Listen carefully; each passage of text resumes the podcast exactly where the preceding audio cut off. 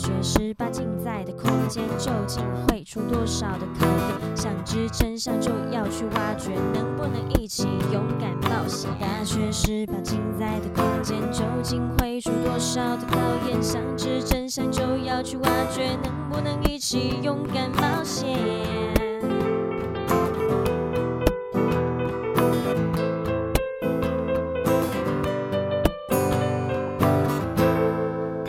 我们是中台科大大学18禁，我是邵海瑜小海。现在正在准备进入社会中的你，或是已经是社会新鲜人的你，在职场上是不是 always 战战兢兢，担心东担心西呢？不管你是职场小白，还是已经在社会大学打滚很久的老屁股们，都非常适合听这一集哦。职场小白听了可以参考，社会大学的老屁股们听了可以思考。今天我们邀请到了一位拥有一套属于自己职场生存术的来宾，要来跟我们分享他在职场的有趣故事。让我们掌声欢迎 Tina 老师，现场尖叫声！以为来到动物园是狒狒在笑这样子。主持人小海你好，各位线上的听众朋友们、同学们，大家好。我是Tina 老师，希望今天呢可以有很多东西可以跟你们大家分享，希望你们大家喜欢。OK， Tina 老师，我们是那个我从大学毕业之后算是第二次见面。对，那你知道我在大学对你最深的印象是什么吗？有两个点，两个点是不是？对，我想应该是第一个，还蛮漂亮的，然后第二个可能就是声音可能蛮好听的，大概就这两个优点吧。好的，这两个我。既然我们在录节目了，我能说不是吗？好像也不行。我来跟你说一下，你在我印象中最深刻的两个点，第一个其实是你魔性的笑声。OK。其实我们刚才偷偷说一下，我们刚才在开录前啊，我们现场的氛围就很欢乐，就是我笑到腹肌都快出来了，知道吗？然后第二个就是你上课的时候都会压你的脚尖儿。Oh, 对，你会压脚尖儿， okay. 我都有观察到这样子。没注意到哎。对啊，我还记得有一次上课是我问你说，哦，老师你有学舞蹈吗？对不对？你就说啊，你怎么知道？你就很浮夸的这样说，然后我就说哦，因为我会观察。很棒，很棒。OK， 那今天呢听说啊是这个 Tina 老师第一次来录我们的 Podcast 节目，那今天要来跟我们分享什么样的职场故事呢？在职场里面一定会发生很多的事情啦，然后有开心的，也有不开心的，或者是有很困难的，或是做起来会非常的有成就感的事情。但我觉得这个东西可能在很多的书上啊，或者是一些演讲里面都会有。我今天想想看有什么样比较特别的，好跟大家分享一下这样子。那我听说啊，这个 Tina 老师你很早就当园长了。对，本人出道的早，所以等一下我说我大概有几年的年资，不要再算年纪。OK， 其实我真的很想真心问一下 Tina 老师，你是几岁当园长的？大概就在我24、25岁的那一年。这真的超年轻的，因为据我的理解啦，就是我至少知道他们当园长开始，起码都会有34、35以上起跳了。对，所以Tina老师，你24岁，那等于说就是大概大学毕业，如果按照是应届毕业生的话，可能大学毕业的大概2-3年之后，对，你就变成园长嘞。对，这个其实是我觉得人家说少年得志，但真的不是一件好事。但是这又是一个很难得的机会，所以当时这个长辈在邀请的时候，我就接下这个任务这样子。应该是说，以我这样子没有背景，然后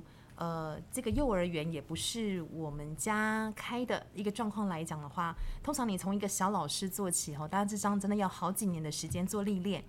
但那时候其实我并没有那个历练的那个经验，直接2年老师之后我就正式的当园长。老实说我真心觉得长辈到底看到了我什么优点？那一间幼儿园的创办人，那我在那里实习结束完之后除了教学工作之外，也有很多的时间在执行的行政工作。那2年之后我就正式当园长，所以那时候这样算一算，刚好就是24、25岁那个时候。了解。因为像刚刚Tina老师讲的就是的确在以前那个比较久一点点的年代，然后可能真的幼儿园很多都是有点像是家庭事业这样子，对对对对对，就可能什么爸爸是园丁啊、司机啊，然后那个妈妈是就是幼儿园主教，对对对，然后他的女儿们可能就是老师啊，什么教英文的啊，然后教什么什么的，对对对，蛮普遍是这样子的。好，蛮幸运的，因为这个创办人呢，这位长辈他很尊重专业，所以他从盖学校到教学，他都是交给专业的人来，但他的理念就很希望给孩子一个很棒的学习环境。那我想也因为这样的一个想法，我就在那里待到现在。哦，就是一步入职场，然后就是都在那个环境中这样子。对对对。OK， 因为Tina 老师24岁就当园长了，那我很好奇，就是因为通常啦，尤其是在教学的那一种就体制体系下，那你怎么样？就是你旗下可能有一些老师们，他们可能他们的年资或什么都更胜过你。对。那你在管理这一块你是怎么去进行的呢？我实在是蛮好奇的。其实那时候因为太年轻，所以你说管理他们吗？我觉得第一件事情是，当我当园长的时候，我就一直在思考是这个学校要有一个什么样的一个样子。那当然我跟长辈谈了很多，然后他也教了我很多。那执行的层面就是我要带着老师去执行。可是我觉得当时的我的确能力真的，以现在来看真的是不太好。然后那些老师的能力又高过于我，所以这个时候呢，你只能不耻下问，然后加上愿意帮他们做其他的一些协助，然后还有最重要的一件事情是，你要不断的透露出一个讯息，就是我真心我的目标就是为了希望学校的孩子好，对，然后就麻烦各位大姐，麻烦各位大哥了。所以其实在我前几年的状态，应该都是这个样子。你刚才所提到的长辈啊，是指你的就是在那个领域中的前辈吗？应该是就是那个园所当时的老板。了解了解。对对对。不过他在我大概跟他共事大概9年多的时候，他就过世了。对，所以很可惜也很珍惜呢。他当时有带过我这么几年这样子。了解。那踏入职场到现在啊，因为毕竟是很长的一段时间，有没有什么让你印象非常深刻的故事要跟我们分享呢？因为很多人他会幻想说呢，哎，好像当了园长啊，很棒啊，好像享受很多的权利，没错。然后好像在办公室喝个咖啡啊，跟家长聊聊天。批公文好像就是就盖章这样子，对，好像就是这样。可是后来我当了园长之后，我才发现其实不是我的工作我的每天的工作都在解决问题，而那些问题可能不是我碰过的，或是我真心不知道该怎么解决。不管是当时的专业的程度，或者是我社会历练的程度，都那时候可能如果光靠我自己没有办法解决得很好。所以那个时候真的就是，虽然顶着一个园长的位置，一个头衔，光环，对对对，但是其实老实说，我觉得那时候的我很像小妹，到处问人，到处拜托，然后呢，对不起，请问，可以帮忙吗？这些常常都在我的嘴边常常出现的。那也因为这样子，我也发现我自己的能力不足，所以我必须要去读书，所以我几乎除了工作以外的时间，我真的都在翻书，因为那些老师的资历经验真的都比我还丰富，可是我没有办法去买到年资啊，没错，对，所以我只能用我的学习跟阅读，没错，然后还有求教，然后来补足我跟他们的一个水准。所以那时候很多人会误会说，好像当园长就很棒这样子。那可是真心我每天上班的时间都很长。每天大家在学校很开心，然后安全的回家，是我每天工作的一个最大的心愿吗？就是最基本的心愿了。大家都很安全平安这样子，我才知道说原来负责任这件事情是没有那么容易的，没有那么容易的。然后你做好，其实大家看在下面看你是应该，所以对自己的这个逼迫压力也还蛮大的。之前就是我提到的老板，好，那我就是之后我都会称他为我的长辈，因为我觉得他在我的生命当中是真的占了一个很重要的位置，真的带领我在做人做事跟工作上面一个很棒的一个贵人。那当时呢我记得有一次他在校园里面走的时候，我看到他在那边散步，那我就凑过去，然后问他几个问题。然后呢，问了几个问题之后，我觉得哇，我们相谈甚欢呢。我觉得哇，我的水准已经达到了他所想要的那样。但是呢，当结束完之后，他要回他的办公室，我要回我的办公室的时候，他就说，刚刚我们路过的时候，有一团卫生纸，你为什么没有把它捡起来呢？我说，对，我等一下会去把它捡起来。他说，你刚刚就该捡了，你是一个园长，你是这个园所的就是一个最大家长，对，你应该最 care 这个学校的点点滴滴，你也希望你的老师也一样爱这个环境，所以你要先做出来，以身作则，对，以身作则，对，所以我就非常羞愧的，赶快的去把那个卫生纸给捡起来。当时我把这个故事讲给其他的学生听的时候，学生跟我反映说，老师你都没有很好奇是谁丢了那张卫生纸吗？我说没有，我觉得那团卫生纸一直在我的心里，是告诉我如果有幸运然后有机会你成为人家的管理者的时候，很多事情以身作则，不是说你多聪明或是你多会就是做什么决策或是设计啦、企划等等，而是你的那种人格特质是不是让他们可以愿意跟在你的身边，跟你一起工作。对，所以这个东西就一直在我的心里面。所以跟这个长辈的互动也当然有很多的故事啦。好，比方说他也常常呢请我做一些我真的当下我不知道到底是什么原因，就为什么要做这个。对，如果我妈妈那些事情都是，如果我妈妈知道我在台中当园长，然后是做这种事情的时候，他一定会觉得你赶快来台北回到家好了。有一次也是一样，他就说，我要出门办点事。我说，哦，好啊，那就再见，这样就说好，那就顺风这样。那他就说你一起来啊。我说，哦，老板去办事，带我一起去。开心啊，一定要什么好康的，对，可能会见到大人物啊，或是去一些比较要介绍给你啊，之类的，或者是很棒的地方啊，对对对 对, 对，总是会幻想一下嘛，或许会议的现场会有好吃的东西这样子。我以为是这样，结果呢，他就带我去那个一家中医医院，那他要去里面办点事情要出来，那我想说，哦，那就这里吗？那我就想说，我跟他一起下车。我说那我也下车，他说没有，你就待在车上就好。我待在车上，所以我是什么时候要下车？他说你不用下车，你等我上车就好。等一下警察来的时候呢，你就跟他说好，那个我赶快去叫他来开车。哦，原来我是来帮你雇车的哦。嗯，然后想说，我难过。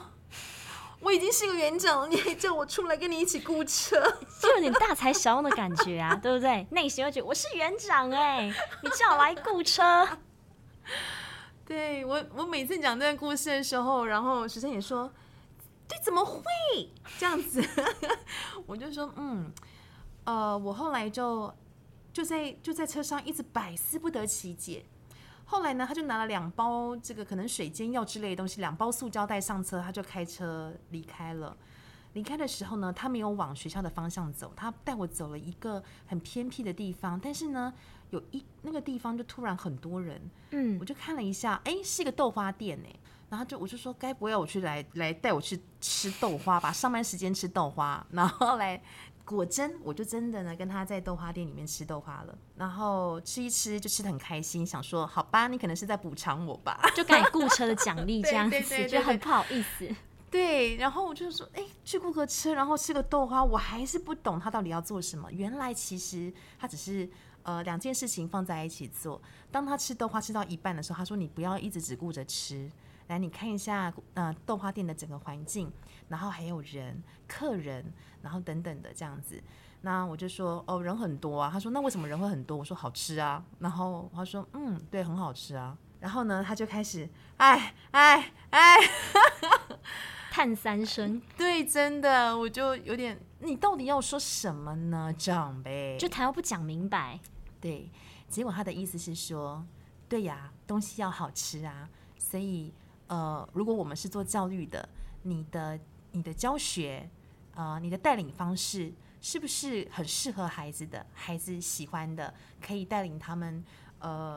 更喜欢学习的方式呢？他请我去思考目前学校的一些状况。我说天哪，连吃个豆花他都可以跟我讲这些学问或什么之类的，对对对，这些他看到的事情，希望教我的事情。我说哦，好好。那我在想当时我的领悟力一定也没有那么好，那我就继续吃我的豆花。他说吃完豆花之后呢，我带你呢去吃另外一样东西。我说还吃啊？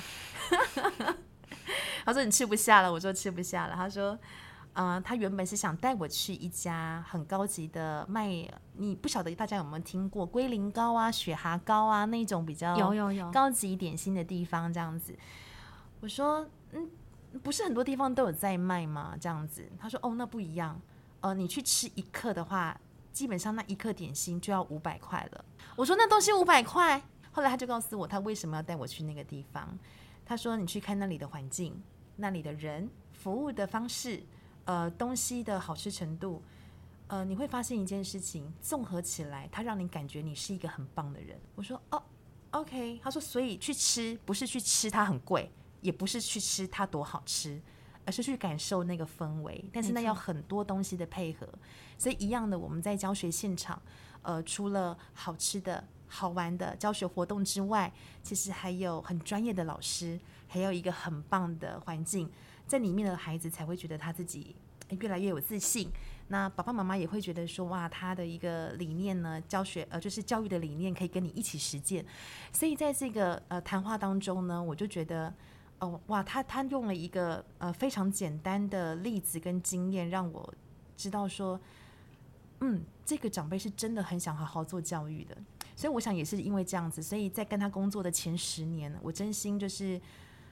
很愿意的当小妹的，就是心服口服跟在他后面。对对对，他叫我做什么我就尝试的去执行，然后有问题去思考为什么会有问题。真的很辛苦，所以是蛮辛苦的，因为我常常是超时工作，但是是我自己愿意的，因为我不懂，你想变得更好，对，我不懂很多的事情，所以我只能用这些东西，这些时间来慢慢的累积。对，所以大致上我跟他的互动，当然还有很多的很多的这个影像在我的脑海里面，但很多，但目前我觉得最有印象的就是也觉得蛮有趣的，然后也看到我当时没有什么慧根的那时候的我，尚未开智慧，还没有尚未开智慧的你。那我真的觉得你遇到了一个很好的前辈，就像你讲的，你把他当成自己的长辈，而不是单纯的只是你的上司，或是在这个领域中层级高过于你的。而且我觉得他用一个很棒的方式在带你，是因为他不是直接跟你讲说要怎么做或什么，他会带你先让你感受一次，用那时候你还可以理解，或者说你只需要人家点一下，你就可以能够联想得到其他的方式来告诉你这些经营园所的可能经营的道理，或是一些教学上的心态什么的。我觉得那个长辈人真的很好，他真的是给我很大的滋养。不过小海，你没有很好奇吗？什么好奇？我这么早就当园长了，然后旗下的老师都是这么棒的老师，为什么他选择你吗？不，就是那些经验更丰富的老师，他怎么想这件事情？你想想看，如果对你已经大四了，然后现在呢，可能大一的学妹刚进来，她就是系会长，然后处理很多的事情，你会觉得她懂什么呢？就服气吗？凭什么坐上那个位置？如果以正常人的思维来讲啊，对。然后我想，其实如果我是他们，我都会有很多的问号，甚至有很多的质疑，可能也会有很多的话，对，一些耳语，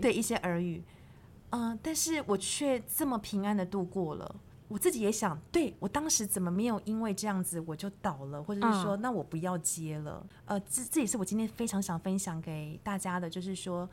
我后来回想起来，我当时的目标感是非常的强大，所以我真的没有听见那些声音。就你很 focus 在你的要做的事情上面，所以有些闲言闲语什么，其实你反而是会自动的去关掉那些。对对对，真的，人到一个专心的境界真的会这样。就像你看一本书，你看得非常的投入，然后可能时间过了，就是你会觉得弹指之间，但其实已经过了好几个小时了，或者人家在叫你，你其实没有听到，就是到那个样子。对， okay. 所以那时候真的是，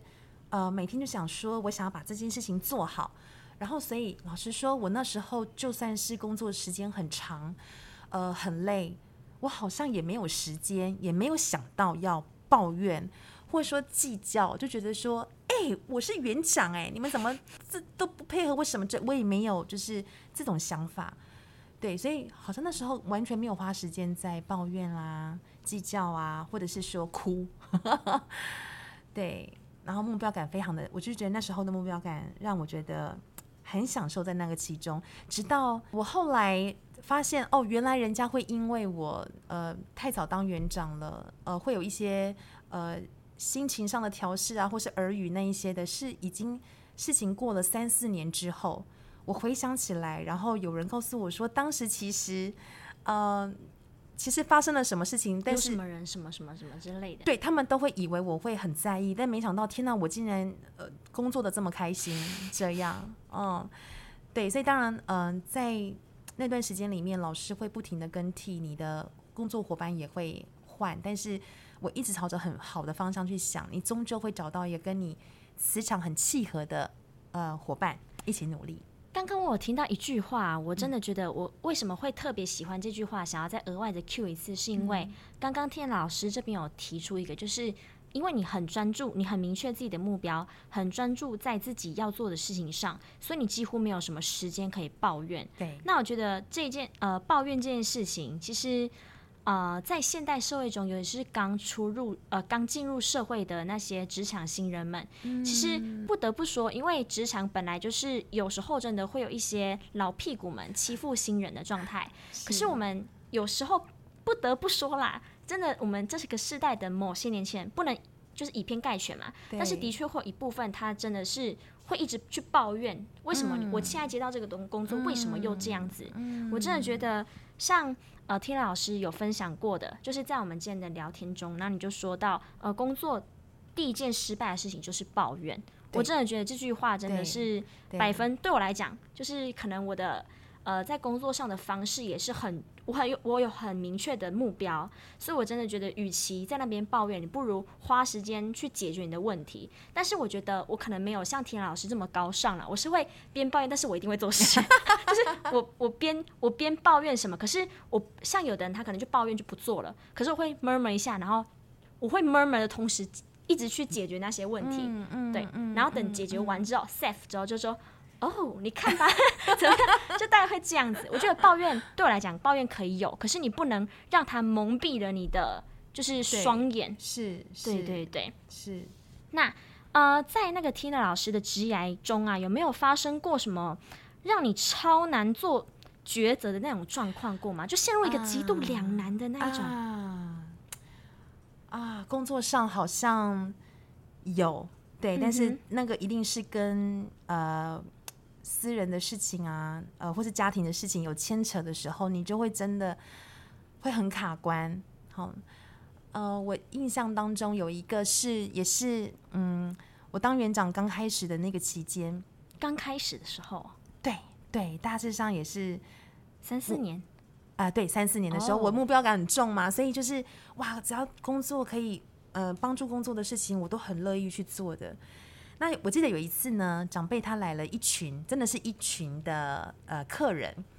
那时候的时间已经是傍晚5点半了，已经快要关闭园所，对，下课的时候，已经下课时间了。然后呢，我就把他们引到那个办公室，然后他跟长辈在聊天。那后来呢，我也被叫上去了，哇，真的很有幸然后就认识了这个某剧团某一个富有盛名的剧团的团长跟团员们。那他们其实是来报恩的。因为当他们还没有名气的时候，他们只要来台中，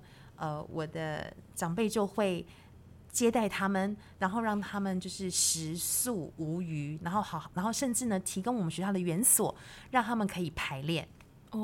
对，所以这对他们来讲真的是一个，对剧团来说，这真的是非常大的帮助。对，所以等到他们后来有名了之后呢，他们就是回来就是谢谢董事长特别带团员回来。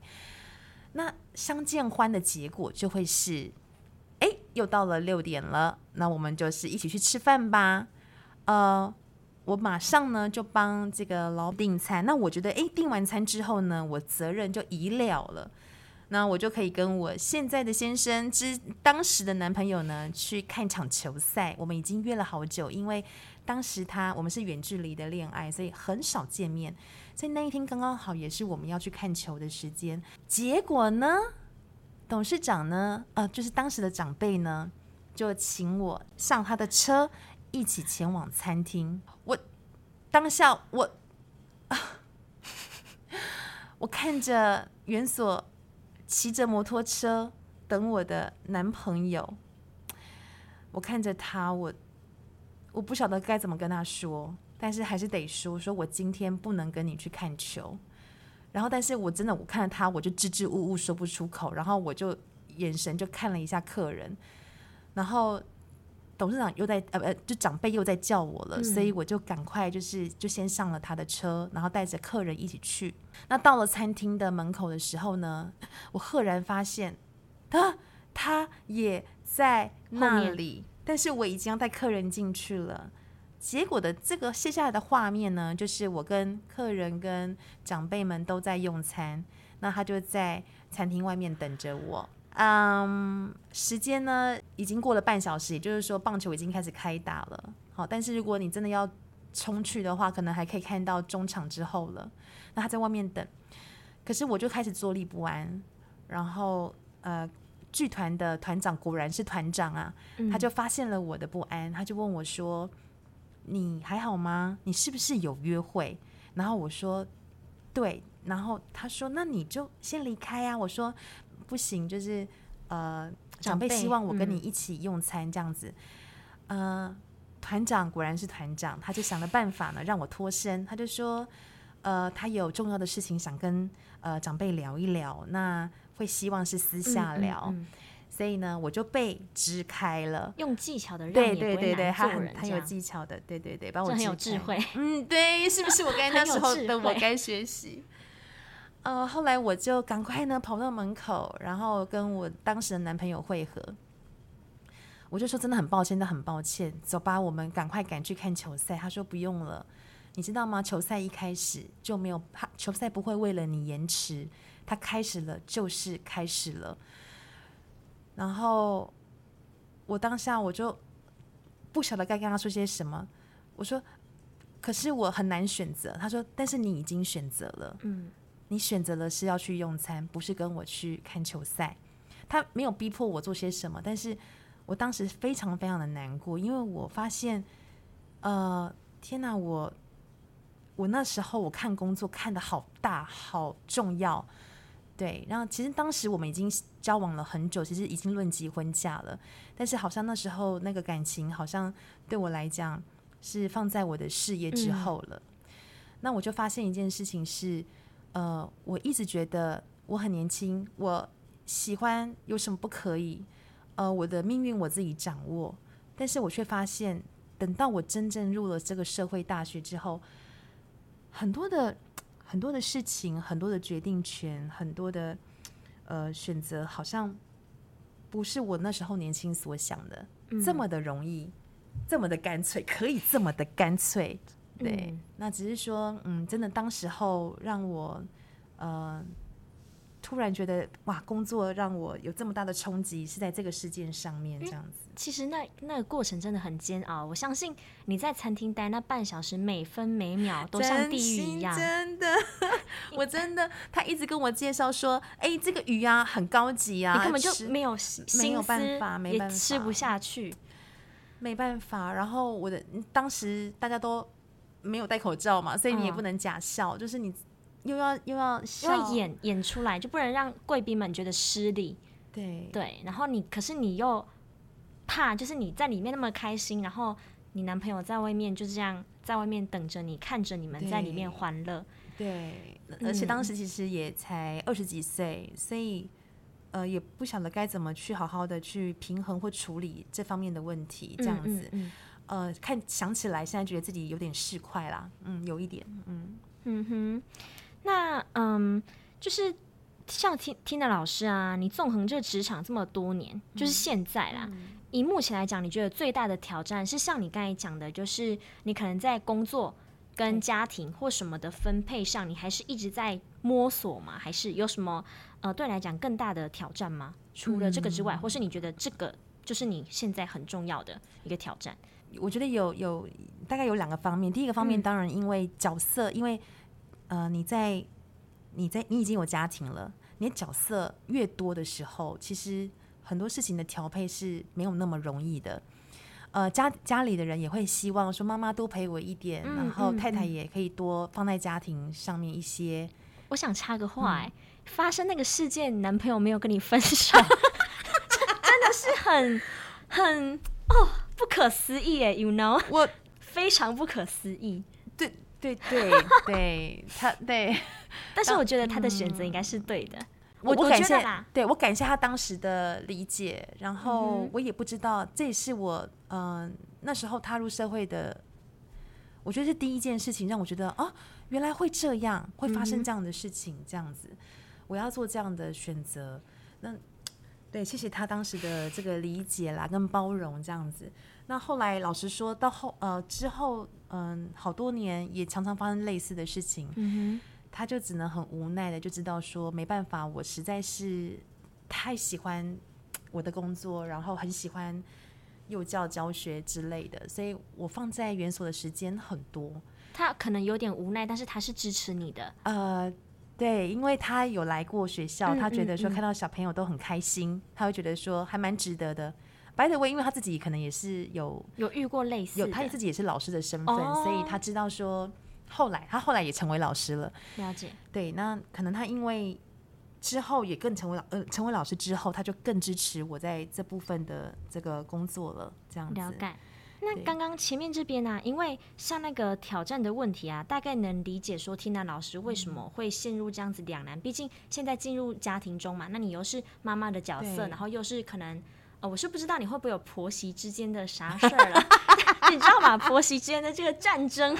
就 每家每户可能都不一样的模式这样子，那可能就是 maybe 这些的。那刚刚前面有提到啊，因为感觉得出来，觉得Tina老师的工作好像蛮多元的，因为像我知道，就是你是园长，然后你又在大学兼课，就是为什么我们会认识的原因嘛。那可以跟我们分享一下，就是Tina老师除了在当园长之外，还做了些什么吗？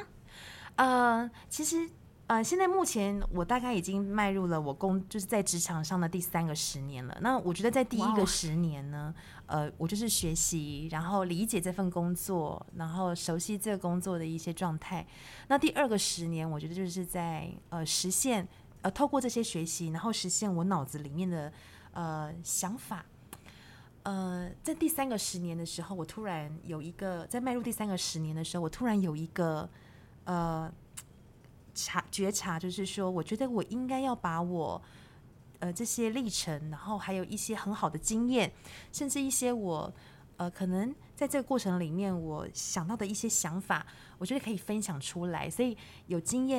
机会的话，我都很希望说可以跟大家聊一聊，就像现在就是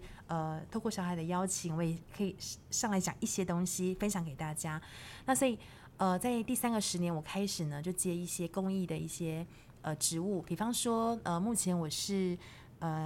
财团法人洪德文教基金会的执行长，那也是台中市幼教学会的总干事。那这两个职务其实都是无给职的，没有钱，对，你花多少时间也都没有钱但是呢，我可以做很多的，比方说家长的成长的课程，还有就是老师的一些培训啊，或是进修的研习。那我觉得这方面呢，都是对孩子呢是很有帮助的一个工作，所以我觉得可以来，我就透过这两个这个职务的机会，可以做很多的事情。那当然来中台呢，能够兼课也是一个我觉得很棒的一个经验。第一个就是让我能够跟像小海还有很多的同学这样的年轻人，我去了解一下，去感受一下现在的年轻人互动，因为未来有可能这些学生未来也会在幼教领域上面跟我是同事，那也跟我是同业等等的，我们可以一起在这个领域上努力的。所以我想知道说现在他们的想法是什么，还有理解的东西到哪里。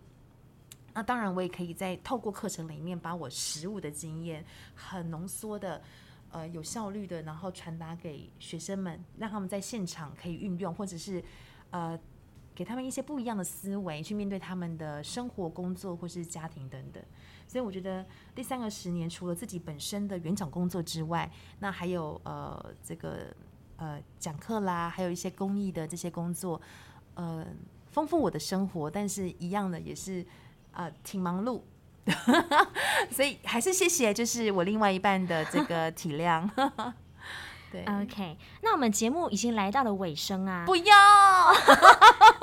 Tina 老师还不想走，聊得很开心这样子啊，我们总是有聚就有散啊，是对这句话。好，反正呢我们节目来到了最后，那 Tina 老师这边有没有什么人生的座右铭啊，或是说一些什么撇步总结一下，可以跟我们这些职场新人或是说即将步入职场的大学生我们的听众朋友们分享或是勉励一下呢？好的，什么求生术啊，那种生存术之类的对不对？好，在我讲我最后的这个结论之前呢，我还是有一点小小东西想要提醒一下正要步入职场的新鲜人，就是如果在现场呢有一些长辈或者是同事同儕会提息你或者提醒你一些事情的时候，很多时候你会觉得不太舒服，但是真的你好幸运，他很愿意跟你说，忠言逆耳，真的，对，他一定是觉得说你是可以教的人，所以你要很正面的去面对、接受，也感谢人家愿意来指教你，但会让你更好的复议，真的。然后最后呢，就是我谢谢我的孩子，就是在有一次他吃他的点心的时候呢，让我我看到之后我就好想跟你们分享，因为他吃了一个布丁，那个布丁呢不是一个它的盒子不是透明的，所以你不知道里面装了些什么，我只知道它的上层呢是一个绿绿的东西，我觉得不会引起我任何的食欲，但他想吃，那我说那你吃吃看啊。他吃一吃之后呢，因为那很大一盒，他说妈妈那到底是什么？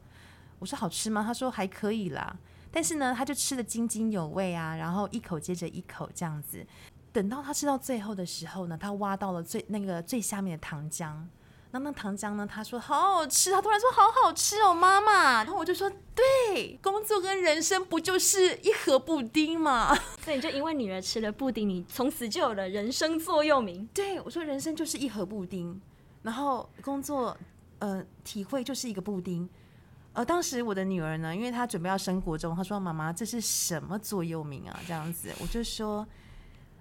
对，你永远不知道下面会是什么，给你带来什么惊喜，或是惊吓，对，或是惊吓等等的，对。那你一口接着一口吃的时候，是你要愿意一口接着一口吃，你要动那个汤匙，你才能够挖到最后。对，然后真的要花时间，然后每一口呢，你也好好的去品尝它。等到吃到最下面的时候呢，会带来一个你可能你人生不同的一个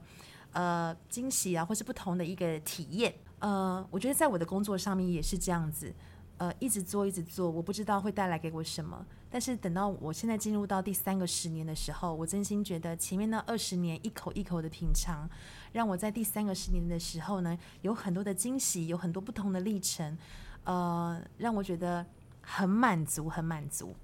对，好好的去品尝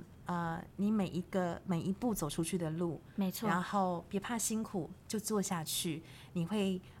得到自己人生中属于你自己的惊喜，自己的丰富。祝福大家。 OK， 那时间也差不多准备收摊上课咯，感谢这个 Tina 老师跟我们分享她这个布丁的座右铭反正呢就是突然想到，其实真的就像田老师讲的，你不管是你步入一个新的环境，还是踏入社会，你真的都不要害怕你会受伤或跌倒，因为在我们儿教中有一句话，就是你失衡才有机会可以进步跟成长。那我们今天的大学18禁就到这边咯，别忘了到我们的 Facebook 粉专按赞，还有 follow 我们的 IG 哦。那我们就下次在中台科大相见咯，拜拜，下班。